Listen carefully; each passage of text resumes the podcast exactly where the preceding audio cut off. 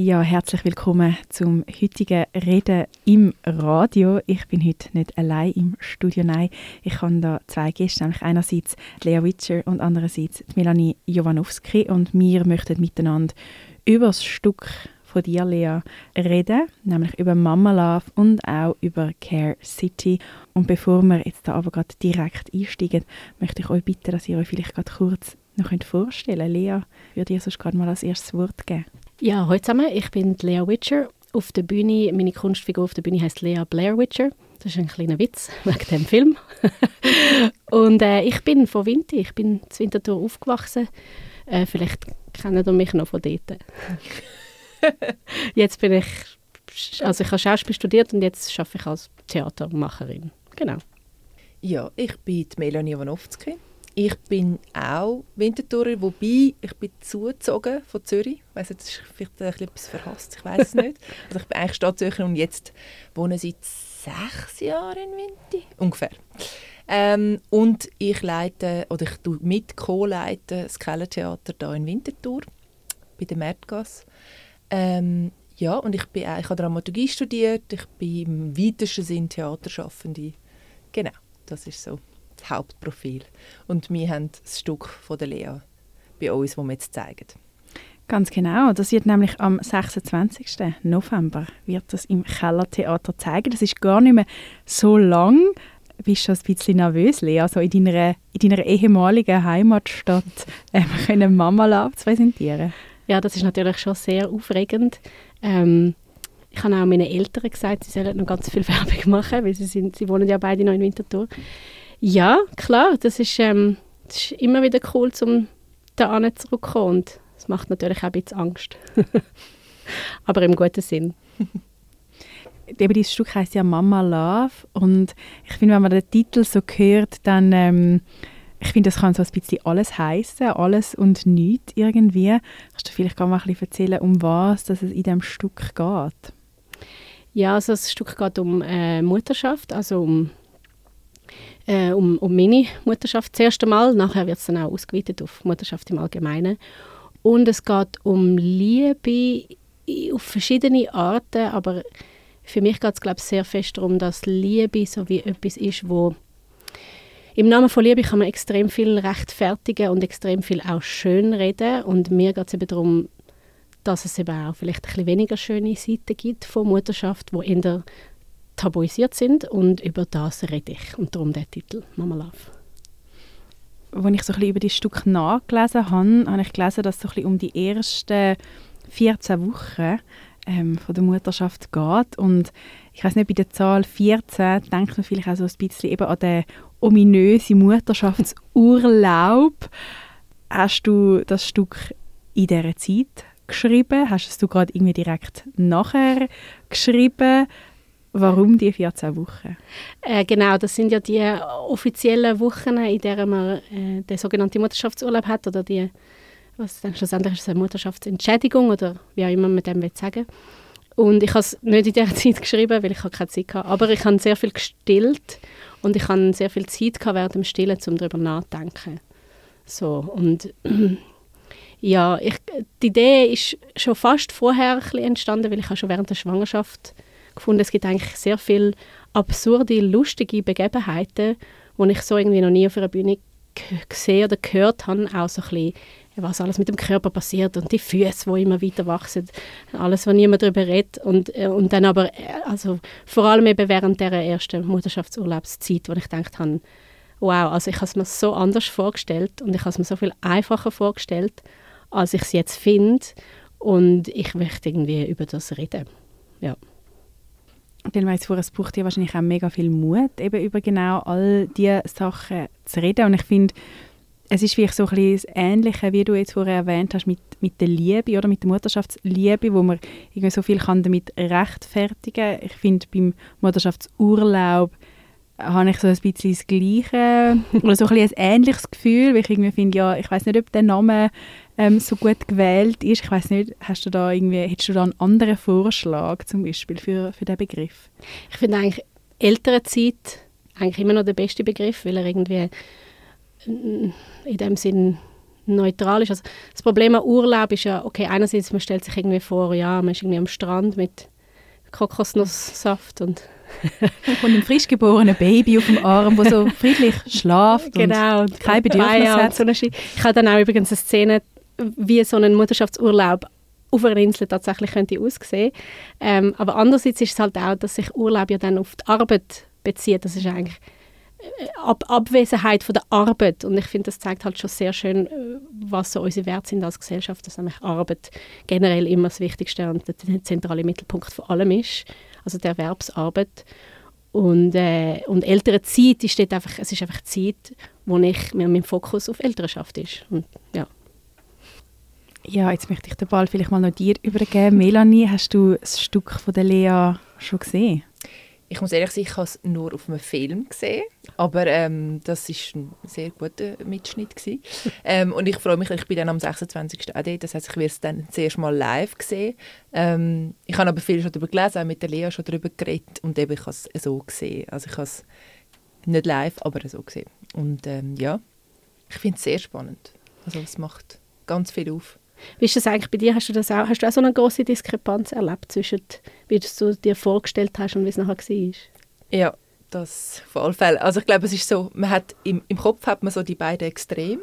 So eben, das eine ist so, man hat das Kind in den Armen und man hat so das totale Mutterglück und, und alles ist gut und es gibt nichts Besseres berufen dazu. Oder eben, dass man es aus irgendeinem Grund völlig bereut. Und irgendwie das dazwischen hat es für mich nicht gegeben. Ja, also die Ambivalenz, die es halt auch gibt. Ähm, und das, dort bin ich auch mega auf die Welt gekommen.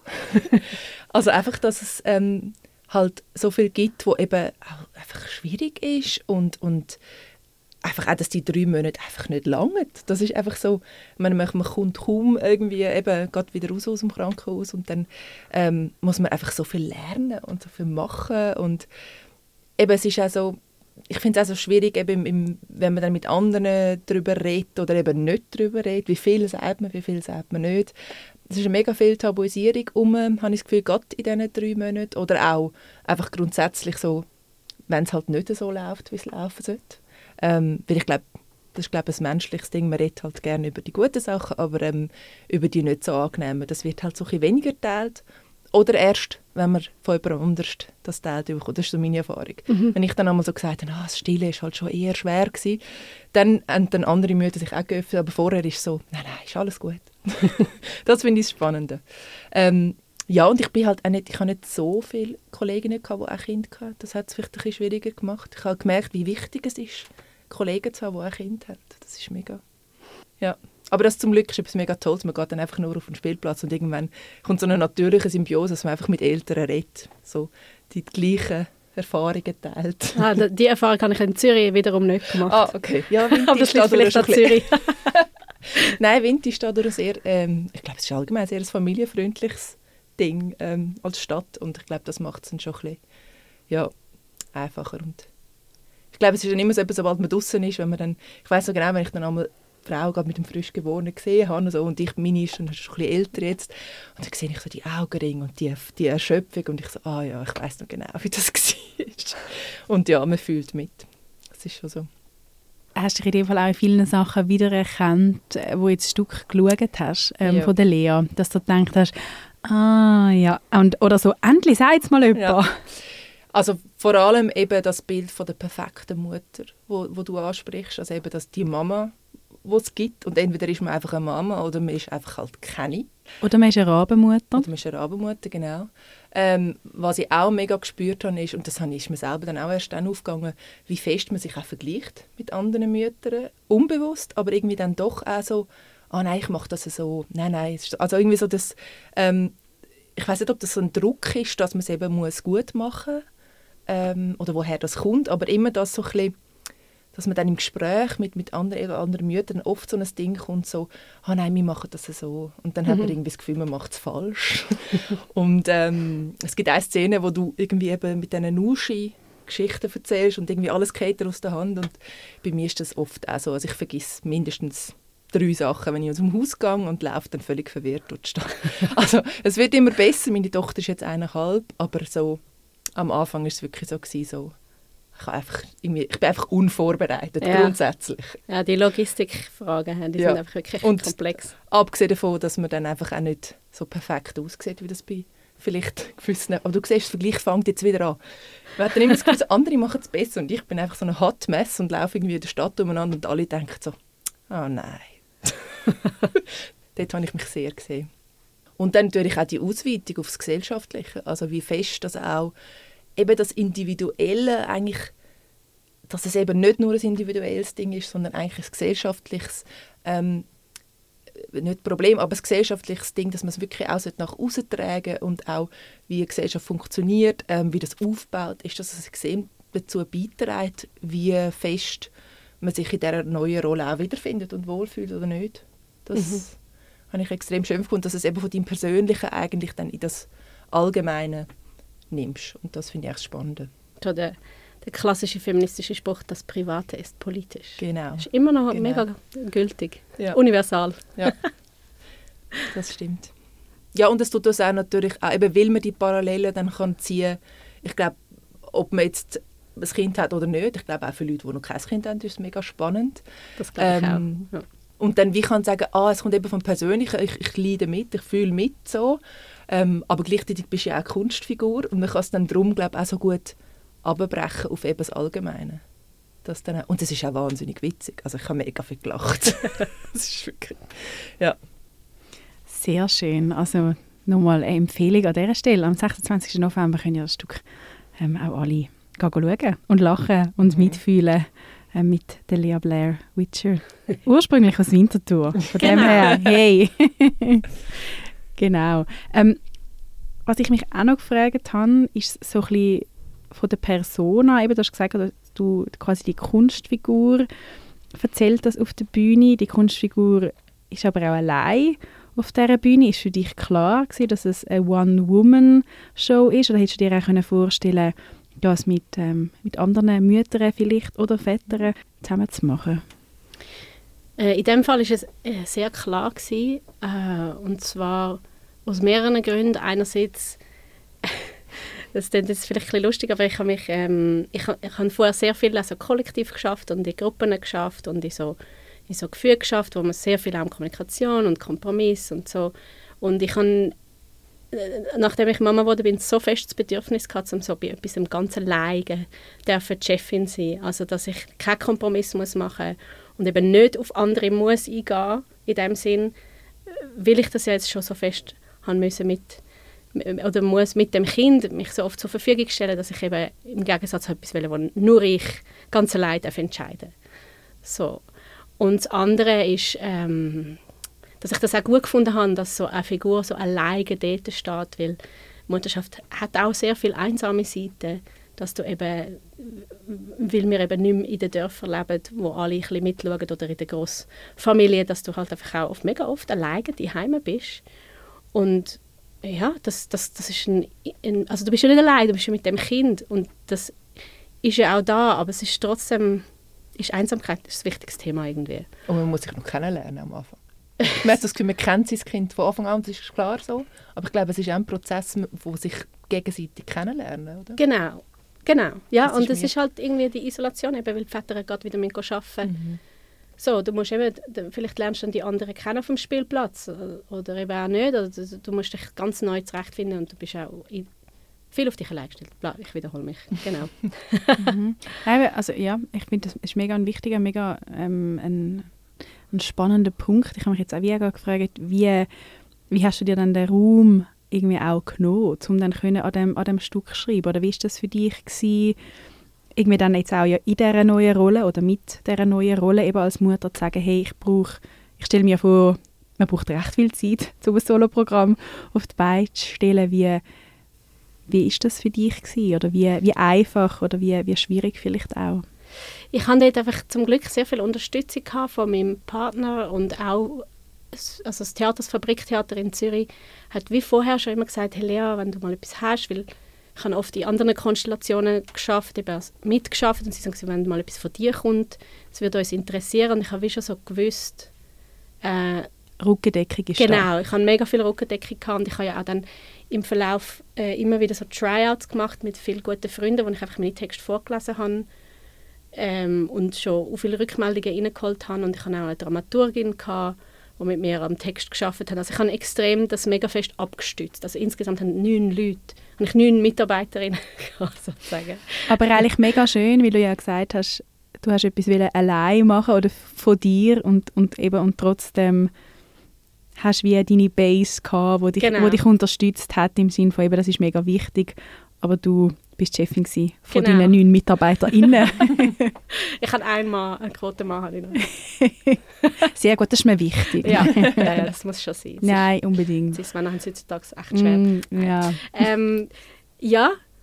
ja, ich weiß auch nicht. Ich habe irgendwie, das hat, also ich weiß, ich, der, mein Partner ist dort wirklich auch mega fest also stützig gewesen. Der ist auch einfach, weil er halt auch freischaffend ist, einfach auch immer rum gewesen. Also eben, ich kann das auch eigentlich verhältnismäßig wenig alleine müssen tragen in dieser Zeit und ich glaube, so habe ich vielleicht auch die Kraft überhaupt gehabt, um das zu machen, weil ja. Weil eben sonst, ich habe mich auch immer gefragt, ach, es liegt doch irgendwie so auf der Hand, warum gibt es das Stück nicht schon? Mhm. Und dann habe ich so gedacht, ja, eben, weil es einfach mega streng ist, in dieser Anfangszeit das irgendwie auf die zu stellen. Ja, und weil ich glaube, das ist ein, eben ein mega Ausdruck oder mega viel, was du wieder musst von dir ja auch rausholen und geben und ich stelle mir vor, dass man wahrscheinlich in der Mutterschaft ja mega fest mit dem beschäftigt ist, von mega viel von sich geben und, ja. und überhaupt, dass man dann, dass dann vielleicht wie das gar nicht mal etwas ist, wo man dann gerade als erstes wieder machen würde, sondern vielleicht eher die andere Richtung mal wieder am Zug wäre. Mhm. Ja, und ich glaube eben, darum ist das Stück auch so spannend, weil ich glaube, es, es, es zieht so ein bisschen mit, wieso hat das eben noch nicht bis jetzt gegeben, oder wieso ist das so wahnsinnig innovativ, ist einfach, weil man redet sonst auch einfach nicht drüber. Es ist einfach wie so ein bisschen eben, ich glaube, es hat sicher wahrscheinlich auch mega viel Bedürfnis von sonst und vielleicht entsteht das genau wegen dem Stück, dass man eben genau darüber redet. Aber ich glaube, das ist es eben, dass, dass du dich wieder traut hast, zu sagen, hey, ich mache wirklich ein Stück. Weil eben beim Schauen vom Stück sind ganz viele Sachen und ganz viele Themen, wo man bei sich selber ganz oft denkt und so und verhandelt, aber öffentlich wird das nie so angesprochen. Ja, und ich glaube, dort kann man auch niemandem einen Vorwurf machen, weil das, also, es ist auch ein Überlebensinstinkt, mhm. dass man einfach nur so ein bisschen das Schöne abspeichert. Mhm. Ich habe letztens mit so einer älteren Dame geredet, wo jetzt gerade ihre Tochter hat gerade ein Kind bekommen und die Tochter sagt dann so zu ihr, sie so, Mama, wieso hast du mir das alles nicht gesagt, wie krass das alles ist? Und sie so, sie hat es einfach vergessen. Also sie ist so, ja stimmt, dann ist mir das alles wieder in den Sinn gekommen, aber ich habe das nicht mehr gewusst. Ich ich also ja, man hebt sich halt an den schönen Sachen mhm. und das macht ja auch mega viel Sinn, weil ja, wenn du dich immer nur am Schlechten, das merke ich auch immer wieder, wenn ich das Stück mache. Ich, äh, das immer wieder aufholen von all diesen auch zum Teil äh, sch schlimmen Erinnerungen ist auch etwas mega Strenges und man will es ja dann mhm. auch einfach mal auf die Seite tun und sich mhm. auf das Schöne konzentrieren, weil mhm. ja. ja, aber ich glaube genau über das zu reden sind, weil ich glaube die schlimmen, in Anführungszeichen, oder einfach die Sachen, die uns dann glaube ich, so ans Herz gehen, sind dann oft Sachen, wo ich das Gefühl habe, auch strukturell sind, so ein bedingt, eben weil man weil der Mann gerade wieder arbeiten muss, weil ähm, man wie so den Druck spürt, perfekt müssen sein als Mutter und so. Ich glaube, das ist eben mega oft so ein, ein, ein Ding, wo so es von außen irgendwie auferlegt wird. Ähm, und klar gibt es auch die, die Sachen, die nicht angenehm sind, weil, es einfach, weil man einfach ein Kind hat und das schreit einfach und das ist jetzt einfach da.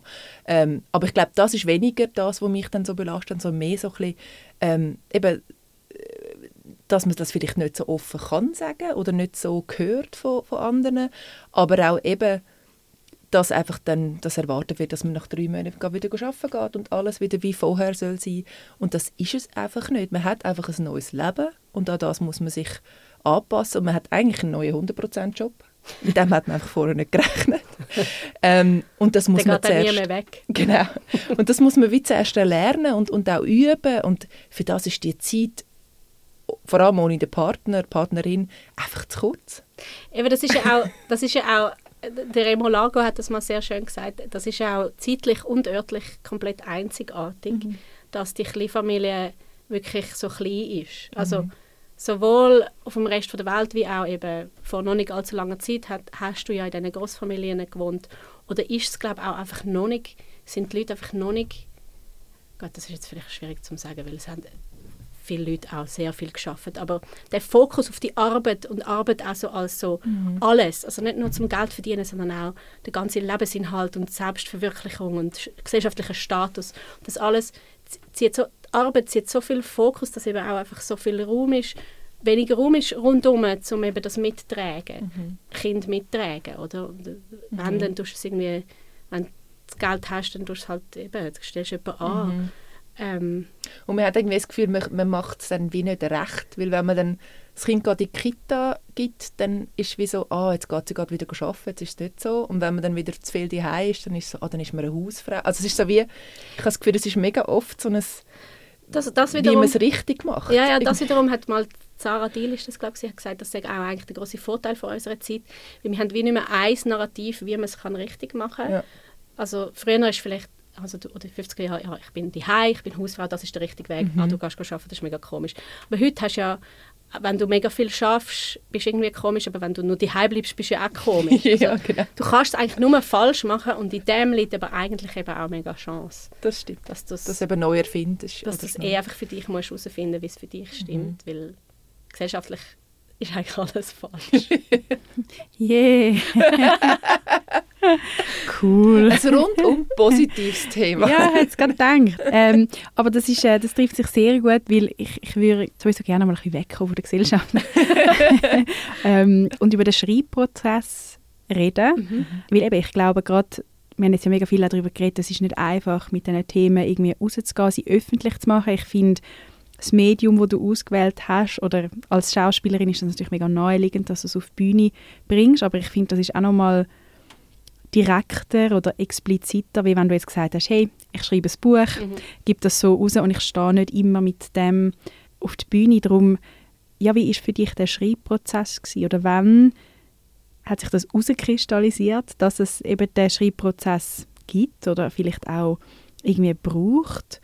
Und wie ist es gewesen, denn die Texte nachher vorzutragen für dich so das erste Mal? Weil ich glaube eben die, die Scham mit «Oh, man redet, man redet da nicht drüber» oder die Themen sind sehr unangenehm. Ich denke, die sind, das ist ja in uns allen drin mhm. Äh, und man, eben, gewisse Leute können sich überwinden und gewisse nicht, aber ich glaube, das Rucksäckchen haben wir wahrscheinlich trotzdem alle an. Also ich denke, zum einen hat es sicher, ich habe es ja auf Englisch geschrieben, das Stück. Und ähm, das hat sich irgendwie so ergeben, zuerst wie es so ein Wettbewerb war, was auch in der französischen Schweiz war. Und ich dachte, wenn ich es auf Englisch mache, dann können es wie beide gleich gut verstehen. Und dann habe ich gemerkt, ah, das hilft mir extrem, weil Englisch ist, also mit der Sprache bin ich auch aufgewachsen, aber es ist nicht meine Alltagssprache. Und dann habe ich hat sich die Kunstfigur eigentlich entwickeln Ich habe gemerkt, ich bin viel mutiger auf Englisch. Ich kann viel mehr anstehen und Sachen behaupten, weil es wie so außerhalb ist von so all diesen Codes, wo man so, wie man sich verhaltet, gerade in der Schweiz und so. Also das hat sicher mega fest geholfen, um so einen Rahmen zu schaffen, wo ich eben das kann sagen Und dann ist, glaube ich, auch einfach so die, die, die, die politische Motivation, also dass es dass es nicht um mich geht, sondern dass es über mich hinausgeht, hat mich mega fest können tragen. Mhm.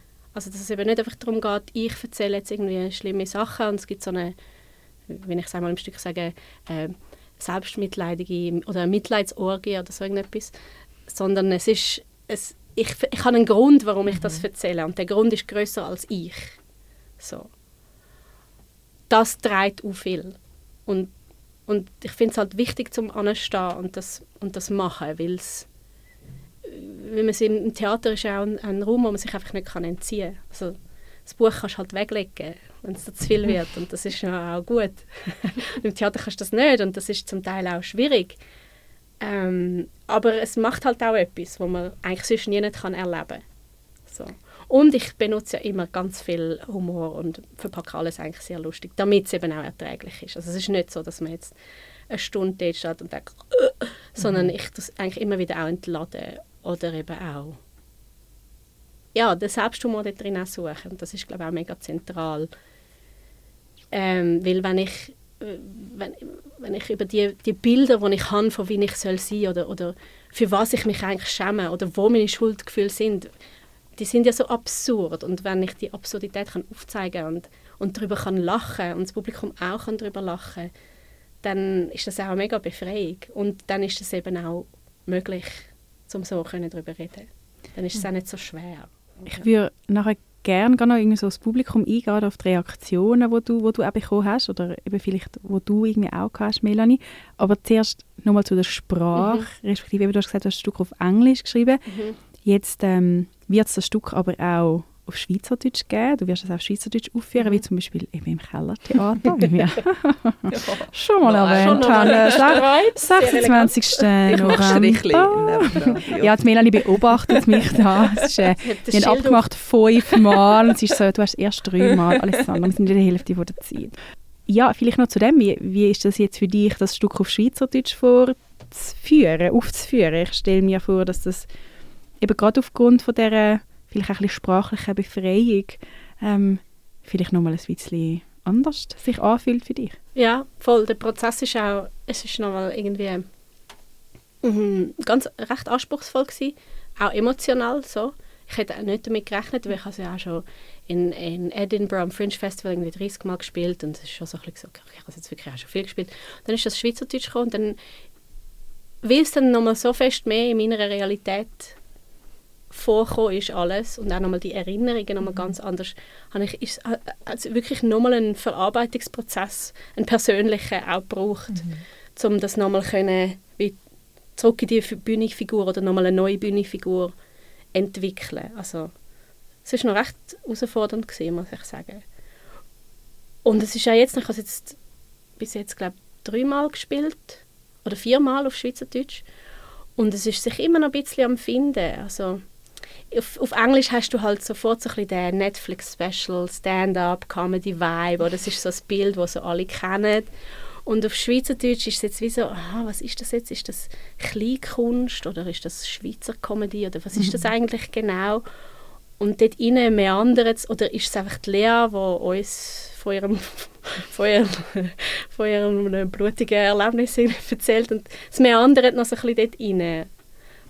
Und ich, es nimmt mich wunder, ob es noch wie so eine klare Form findet oder ob das mehr andere einfach auch gerade die Qualität ist, wo, wo bleibt und wo auch spannend ist.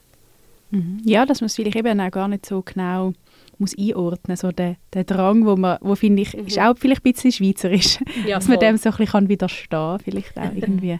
Wenn ich, ich glaube, es ist auch nicht so, dass es glaube alles abdecken muss oder irgendwie, ich glaube, das, das Wandelbare finde ich eben gerade spannend, dass es dann wie so aber es ist eben auch lustigerweise dann auch wandelbar, ähm, wenn du es eben schaust. Also bei mir ist dann zum Beispiel auch ganz viel ähm, Erinnerungen oder Sachen sind aufgekommen, die du gar nicht erwähnt hast, aber wo das wie auslöst. Und ich glaube, dann wandelt sich wie nochmal. Mhm. Halt bei denen, die es halt schauen. Und mhm. dann redet man vielleicht nachher nochmal darüber am Heimgehen. Also ich glaube, das ist wirklich spannend, weil es eben es macht wieder den Bogen auf zu diesen persönlichen Erfahrungen und, und macht es vielleicht auch eben gerade witzig. Vielleicht hat man dann, ich habe dann auch so ganz viele neue Szenen mir überlegt, die dann auch könntest von mir noch drin.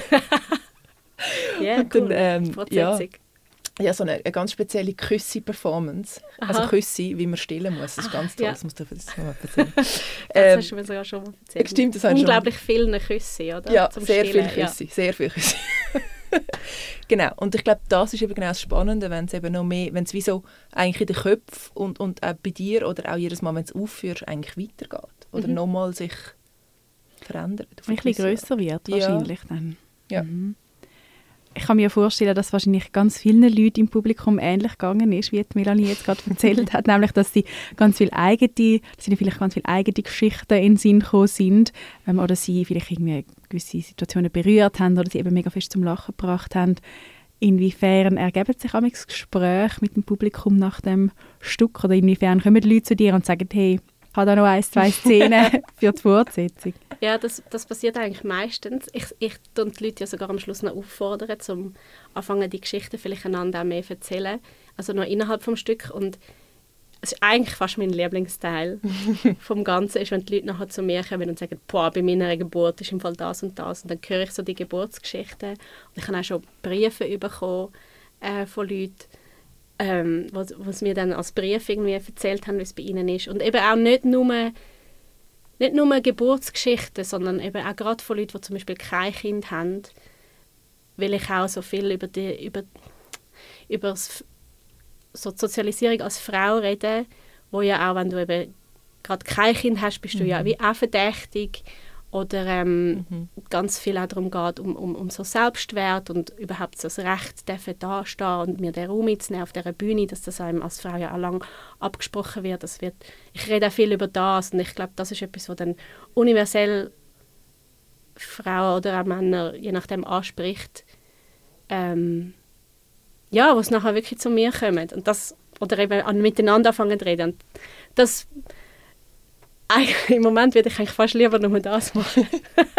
ich spiele das Stück schon auch gerne, aber das, genau, aber das ist halt einfach so geil, weil dort passiert wirklich etwas, ja, wo so eine andere Grundlage ist, um ein Gespräch anfangen. Ich finde, das ist eigentlich ähm, der perfekte Übergang zum, ähm, zum, zum nächsten Teil von dem Gespräch übergehen oder zum, zum weiteren Projekt, wo du, wo du ja noch hast, nämlich Care City. So in dem Rahmen bist du eben auch schon mal zu Gast im Kellertheater ähm, bei einem Gespräch mit der Melanie. Care City, ein Projekt, wo du gegründet hast oder aufgebaut hast. Was hat es zuerst gegeben? Mama Love oder Care City? Hast du jetzt Mama Love gegeben und bei Mama Love habe ich dann die eine Szene geschrieben, wo ich mir vorgestellt habe, okay, wie wäre dann ein Mutterschaftsurlaub, wenn es wirklich ein Urlaub wäre? Und habe mir dann eben vorgestellt, wenn wir jetzt unendlich oder wenn wir ganz viele Ressourcen wieder dem zur Verfügung stellen, eben, dass man halt so ganz viel Betreuung hat und ganz viel Massagen bekommt und einfach so alles wirklich so auf, auf das ausgerichtet wird, dass es den Müttern in dieser Zeit möglichst gut geht oder den Eltern.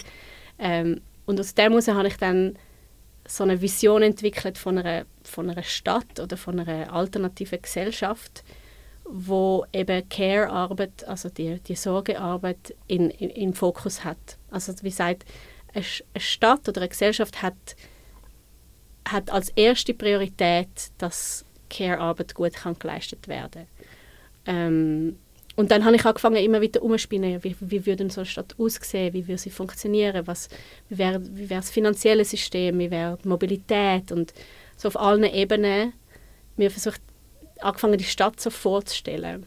Aus dem eigentlich aus, auch wie wäre Elternschaft, gäbe es nur zwei Eltern oder gäbe es vielleicht mehr? Ähm, genau. Also es ist eigentlich aus dem Stück heraus wie so weitergewachsen in die Vision. Ja.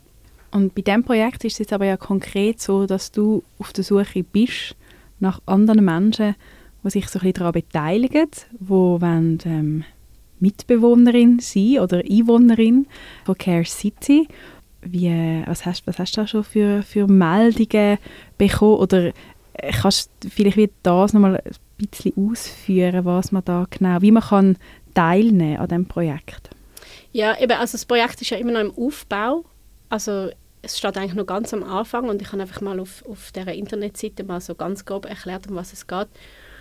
Ähm, teilnehmen, also ich glaube, das Ziel davon ist, ich persönlich habe halt mega Freude an dieser Vision und das Ziel von dem Projekt ist, dass eigentlich möglichst viele Leute anfangen, die Stadt mitbauen, aber nicht real erstmal, sondern erstmal nur in der Fiktion, also in der Fantasie. Und weil ich glaube, dass wir sehr oft so ein bisschen gefangen sind in der Realität und es recht schwierig ist, um überhaupt eine Fantasie oder Vision zu entwickeln, wie hätte man es denn gern? Und beteiligen kann man sich insofern, also es gibt einfach den Hashtag Care City und meine Idee ist so, dass möglichst viele Leute anfangen, mit ihren Mitteln, sei das äh, in einem eigenen künstlerischen Projekt oder in einem Text oder whatever, sich anfangen mit dieser Vision zu beschäftigen oder sich vorzustellen, okay, was wäre ich für eine Bewohnerin, was würde ich machen in dieser Stadt? Und das irgendwie so auf eine Art digital oder auch in, in öffentlichen Raum so anfangen teilen und dass wie so ein, ein Geflecht wird, wo sich die, die Fantasie immer mehr anfängt äh, spannen, ja, vernetzen, so stelle ich es mir irgendwie vor. Aber es ist noch ganz am Anfang. Wenn du das jetzt so hörst, Melanie Care City, wärst du da gern Einwohnerin von dieser Stadt? Oder wie, wie müsste Care City sein, dass du gern Einwohnerin wärst von dieser Stadt? Ähm, ich glaube, der wichtigste Teil wäre für mich, dass man den Care-Begriff ähm, in dieser Stadt dann wirklich weiterfasst. Ich glaube, das hast du auch in dieser einen Kurzstory ähm, schon beschrieben, dass man den Beruf von, von der Pflege eigentlich nochmal stärkt. Also dass es wirklich ähm, dann eben nicht der Manager ist, der am meisten verdient und am meisten gesehen wird, sondern eben ähm, Krankenschwestern, Hebammen, ähm, weil ich glaube, das macht mega viel aus und dort passieren eben leider auch viele dramatische ähm, Ereignisse, ähm, weil die meisten Kinder werden halt in einem Krankenhaus geboren. Ähm, und dort einfach ausgeglichene, gut bezahltes Personal zu haben, das dich begleitet in der Geburt und das auch wirklich ähm, auch als wichtig erachtet wird in der Gesellschaft auch. Ähm, und auch vorher eine Begleitung, also wirklich auch Hebammen, wo, wo dich wirklich durch den ganzen Prozess ähm, da sind. Und es gibt auch genug von denen. Das ist auch wichtig. Das ist nämlich zurzeit das Problem. Ähm, ja, dass das wirklich einen Stellenwert bekommt in dieser Stadt, in dieser, in dieser Visionsstadt. Ähm, und auch nachher, dass man einfach mega viel voneinander lernt. Irgendwie. Ich weiß nicht, vielleicht gibt es so Zentren, wo man sich zusammenfindet und alle stillen miteinander. äh, oder es gibt einfach ganz viele Orte, das gibt es jetzt zum Glück schon, wo man auch einfach in der Stadt einfach rein kann und dann hat man einen Rückzugsort und man kann einfach dort äh, stillen, zur Ruhe kommen, was auch immer man braucht. man braucht ab und zu einfach einen kleinen Moment Auszeit. Und, und auch ganz viel Transparenz, glaube ich. Einfach wo, wo, wo man vielleicht irgendwie sich ganz oft zu Austauschübungen trifft ähm, und einfach redet. Weiß auch nicht. Das gibt es sicher zur Zeit auch in gewissen Formen schon, wahrscheinlich weiß ich es Aber einfach so, ich glaube, dass es eben, dass es eine größere Achtung hat und eine, Selbstverständlichkeit, ich glaube, das ist so ein bisschen, dass es nicht hinterfragt wird, sondern einfach so, okay, wir haben alle ähm, einfach mehr Unterstützung da und sind da irgendwie besser miteinander im Umgang, glaube so. Aber ich glaube, Pflege ist so der Punkt. Ja, ich glaube, wirklich das Priorisieren ja. von dem genau. und, und Wertschätzen. Und ich finde, eben, das ist dann für mich schon auch noch eine mega wichtige politische Komponente, weil ich finde, mit dem man muss schauen, dass man einen Rückzugsort hat oder mhm. man muss schauen, dass wir uns austauschen, finde ich, bleibt dann halt, mhm. die Ladung bleibt auf den betroffenen Personen und irgendwie finde ich, das Ziel wäre ja auch ein bisschen, das vielleicht ein bisschen wegzunehmen und eben schauen, dass man tatsächlich ja auch irgendwie die, sagen wir, das System hat, wo das, wo das eben trägt und die Ladung vielleicht auch ein bisschen ähm, mhm. irgendwie kann, kann minimiert werden. Ja, und eben dann auch eben das mit dem Urlaub, ja, für Schluss, ich glaube, das ist auch natürlich etwas, wo dann in dieser Care City halt auch auf Perfektion getrieben wird, wie viel dass alle natürlich ähm, die Freizeit bekommen und ähm, wie lange dann selber könnte werden. Also irgendwie so müsste das auch ein System haben, wie man eben über die, die, die drei Monate oder über zwei, äh, zwei Wochen für einen, für einen Partner, ähm, wie man das neu erfindet.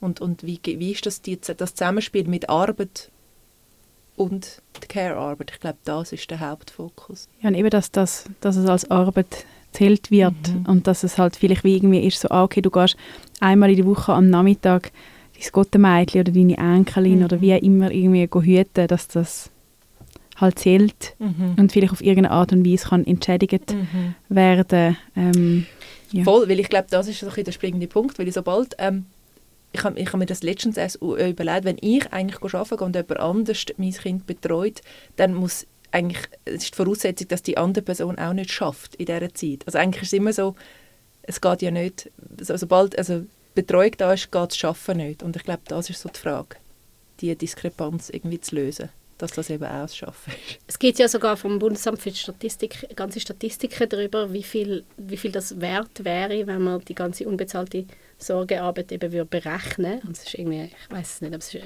eine sehr, sehr hohe Zahl. Und dann gibt es aber auch wiederum, es ist schon noch spannend, gibt es wiederum auch Stimmen, die sagen, ich will nicht, dass Betreuung als Arbeit genannt wird, mhm. weil Arbeit ist für mich etwas wo mit Zwang verbunden mhm. ist oder mit Mühsal. Das ist also ein protestantischer Gegenbegriff zu eben Freiheit irgendwie. Und ja, es ist mega komplex. Also mhm. ich, ich habe auch noch, noch lange nicht das Ende darüber nachgedacht. Ich finde es einfach, darum finde ich das halt auch spannend, um wie so alle einladen, komm, wir denken zusammen darüber nach. Mhm. Wie könnte das sein? Ist, heisst das, dass wir eben dann alle unbezahlte Care-Arbeit bezahlen? Oder heißt das, dass wir umgekehrt vielleicht eine Art Grundeinkommen brauchen? Oder ist das mhm. auch nicht das Richtige? Äh, es ist mega schwierig. Also, äh, alle die traditionellen Berufe, die es gibt, die haben ja auch alle einen Care-Aspekt. Also, ähm, da im, im Stadtfilter kümmern sich die Leute darum, dass, dass ihr alle Zuhörerinnen, dass ihr irgendwie geistige Nahrung habt. Das ist ja auch Care. ja. Endlich sagt es mal jemand. Ja, genau. Und, und ich glaube, in ganz vielen Berufen, also eigentlich in allen Berufen, ist ja wie so, es ist eine gesellschaftliche Arbeitsteilung. Das ist Definition, eine Definition von Arbeit. Dass ich mich um einen ganz bestimmten Bereich kümmere, wo jemand anderem sein Bedürfnis erfüllt. Mhm. Und insofern gibt es vielleicht gar nicht so eine Trennung von diesen zwei Bereichen. Und wie können wir das irgendwie lösen? Also, genau, und das alles halt nicht in der Realität, weil in der Realität geht ja eh nichts, weil es, es gibt Kantone und Stadt und Abstimmungsverläufe und das Mutterschaftsurlaub hat auch 60 Jahre gebraucht, bis es überhaupt mal existiert hat. Also, sondern eben in der Fantasie. So, dort ist einfach erstmal viel mehr möglich ohne dass es schon von der Realität so zerschmettert wird. ja, und vielleicht einmal ausprobieren. Es ist auch schon empowering, wenn man dann so wie kann dann die Gedankenexperimente auch mal vielleicht für drei Stunden ausprobieren. Also ich weiß auch nicht, irgendwie, das, ich weiß auch nicht, ich stelle mir jetzt gerade vor, ob man da so Workshops kann machen kann, wo man dann so kann mal so, so, so Situationen mal leben und das macht schon mega viel dann aus vielleicht. Ja, das. Oder dass du halt einfach mir vorstellst, ich bin eine Bewohnerin von dieser Stadt und ich bin jetzt da in Winterthur auf Besuch und ich schaue eigentlich mit diesen Augen auf Winterthur mhm. und, und sehe die Sachen einfach anders und nehme aber meine Position auch wie so als selbstverständlicher und die Welt um mich herum auch sowieso, aha, okay, ja, ein bisschen, ein bisschen komisch, dass ihr das so macht, aber okay. ich mache es anders. Also das gibt einfach auch schon eine ganz andere Haltung durchs Leben.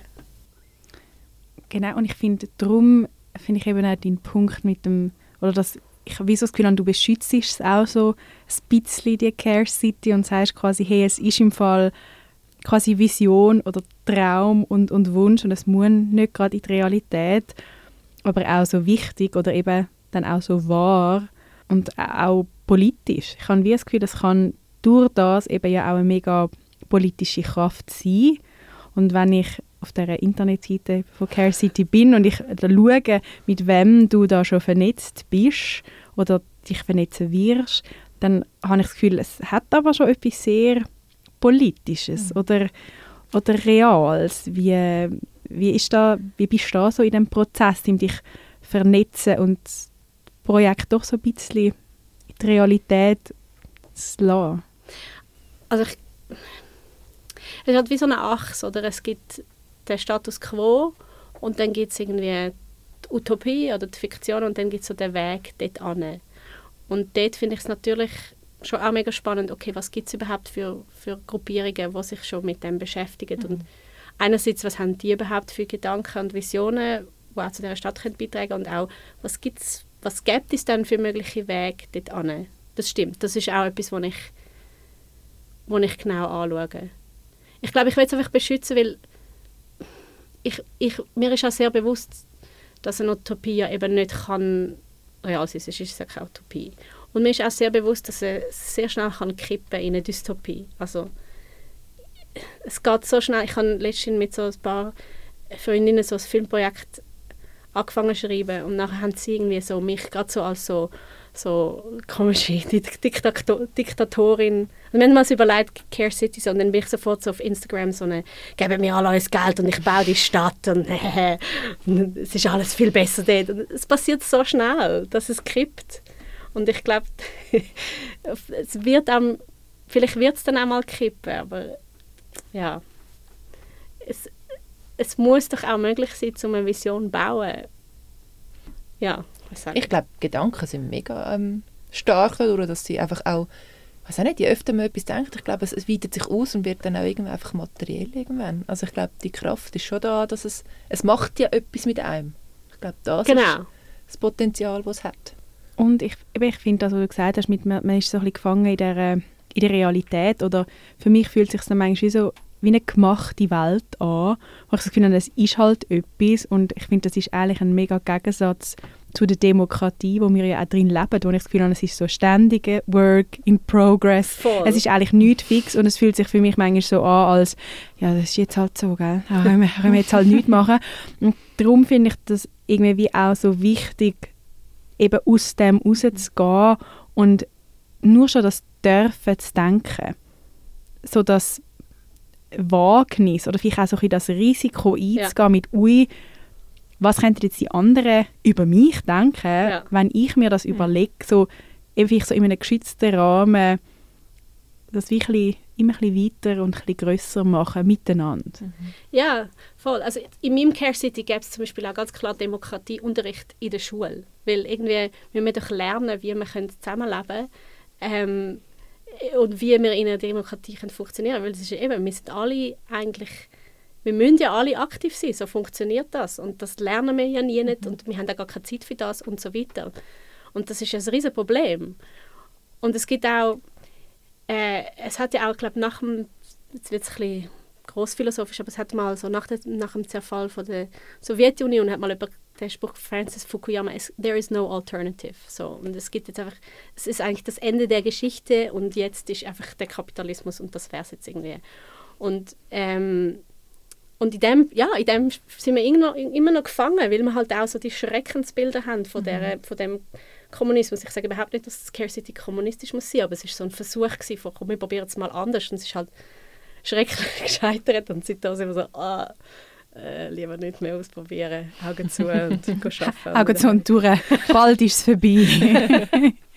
Ja. ähm, wenn ich dir jetzt, wenn ich dir so zuhöre und ich wie irgendwie höre, dass das Stück geschrieben und, und führst das jetzt auf und, und eben es gibt das Care City, dann tönt es für mich so, als wäre Care City so der mega natürliche Ausgang von dem Stück irgendwie, als wäre es so normal, dass, dass du nachher das Projekt irgendwie auch noch angefangen hast. Ist es so organisch passiert, wenn ich mir das vorstelle? Ja, eben, mein Kopf, mein, ich habe meinen Kopf nicht so gut unter Kontrolle und der, der macht manchmal so ein bisschen, was er will.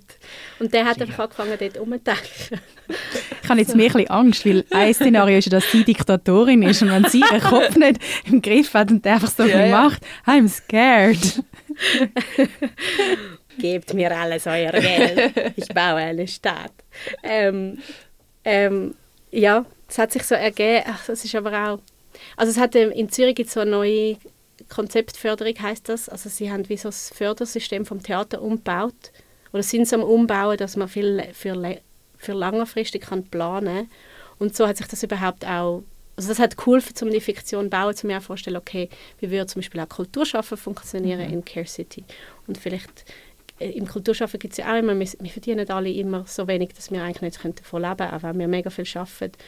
Und es gibt ganz viel, ähnlich wie im, im, im Care gibt es auch dort ganz viel unsichtbare Arbeit. Von eben, ich, ich führe ein Gespräch und ich denke nach und ich höre zu und ich gehe etwas schauen und so, das ist ja alles, kannst du in kein Budget unterbringen. Und so über die Konzeptförderung ist, hat es wie so die Möglichkeit gegeben, um überhaupt darüber nachzudenken, okay, ich mache etwas über zwei Jahre oder vier Jahre.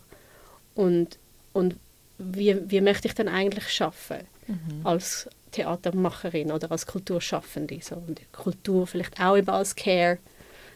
mit dem Raum überzukommen, oder wirklich mal über, sich mit etwas zu befassen, auch über so eine Genau, lange Zeit. Das genau. ist ja spannend und auch eben den Raum zu bekommen und die Zeit sich auch können nehmen für das. Genau. Das Und- ist ja spannend. oder? Ja, und gleichzeitig bin ich auch immer, immer wieder an dem Punkt, wo ich auch einfach eigentlich will, alles aufhören will. die Selbstfürsorge kommt eigentlich immer zu kurz. Oder?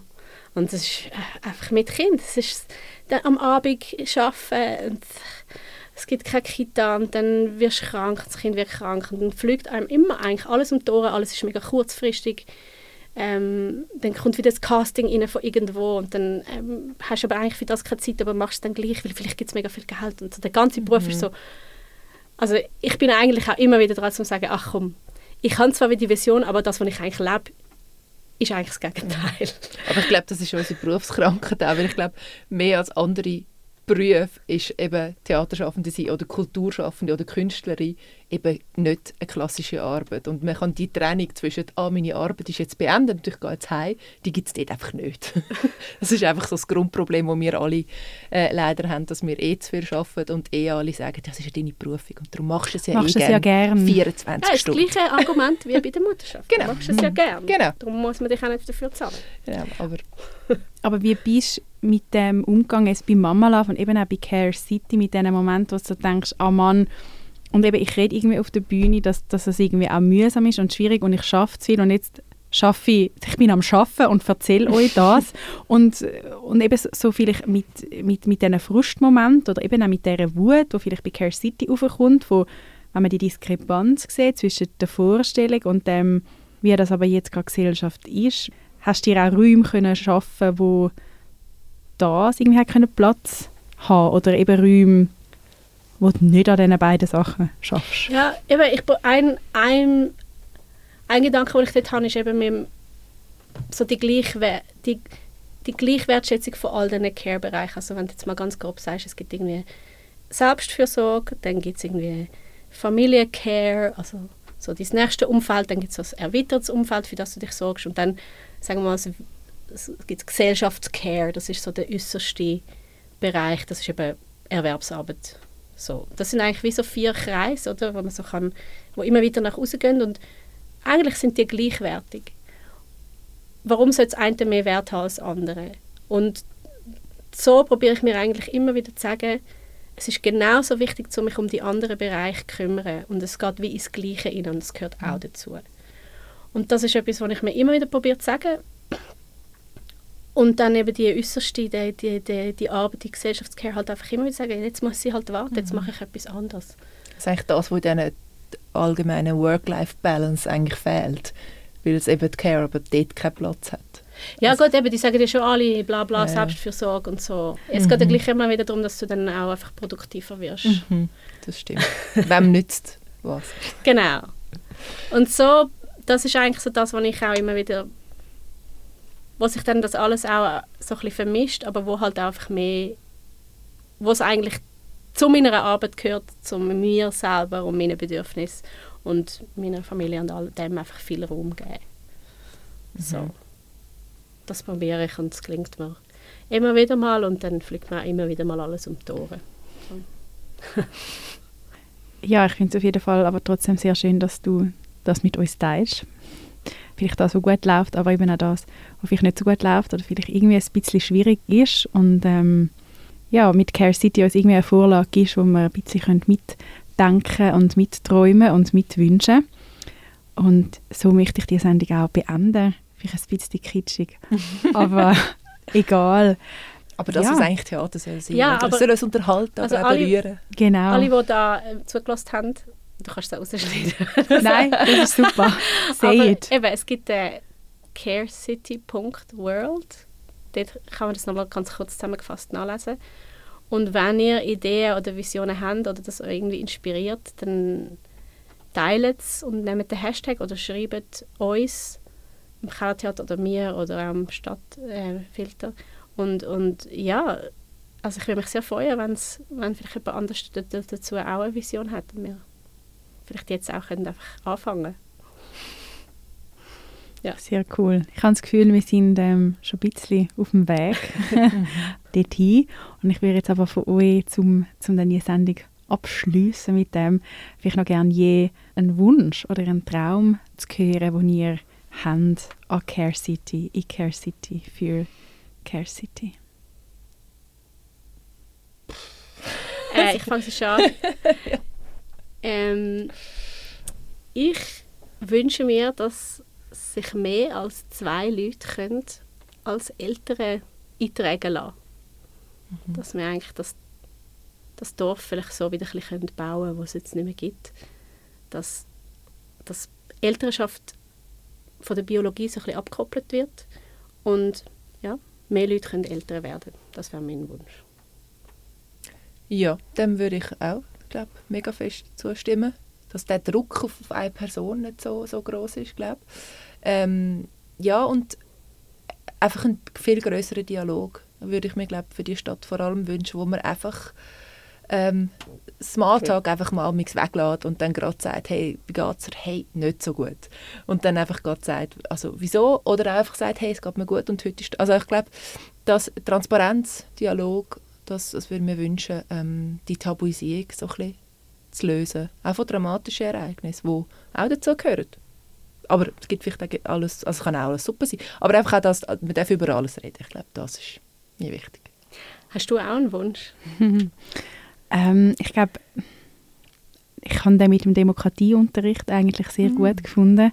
Ich glaube, ich würde mir mega fest wünschen, dass wir, dass wir in einem Dorf, ich sage zuerst mal Dorf, ich kann schon wieder Welt sagen, sagen wir mal Dorf, dass wir in einem Dorf wohnen, wo alle Menschen das Gefühl haben und das Gefühl vermittelt bekommen, dass sie dazugehören und dass sie eine Stimme haben, die sie dürfen brauchen und dürfen, ja, dürfen abgeben, dass sie mit, mit können gestalten und mit können verändern, dass man im Wissen aufwächst, dass unsere Welt, dass sie nicht einfach gemacht ist und Mhm. fertig ist, sondern dass sie immer sich am Verändern ist und dass alle willkommen sind, Mhm. sich einzubringen. Ich glaube, das fände ich Mhm. sehr wichtig. Sehr schön. Ja. Unterschrieben. Ich auch. Abgesegnet. Sehr cool. Machen wir alles. Hey, ich danke euch beiden vielmals. Danke dir, Melanie Jowanowski, dass du vorbeigekommen bist. Danke, Danke dir also. vielmals, Lea Witscher, dass du da bei uns im Stadtfilter bist, dass ihr euch die Zeit genommen habt, um mit mir das Gespräch zu führen. Wenn ihr Mama Love noch sehen Wow. das ist jetzt der letzte Reminder in dieser Sendung, dann könnt ihr das machen. Nämlich noch am Tickets. 26. November im Kellertheater in Winterthur. Ich glaube, das wird sehr ein großartiger Abend.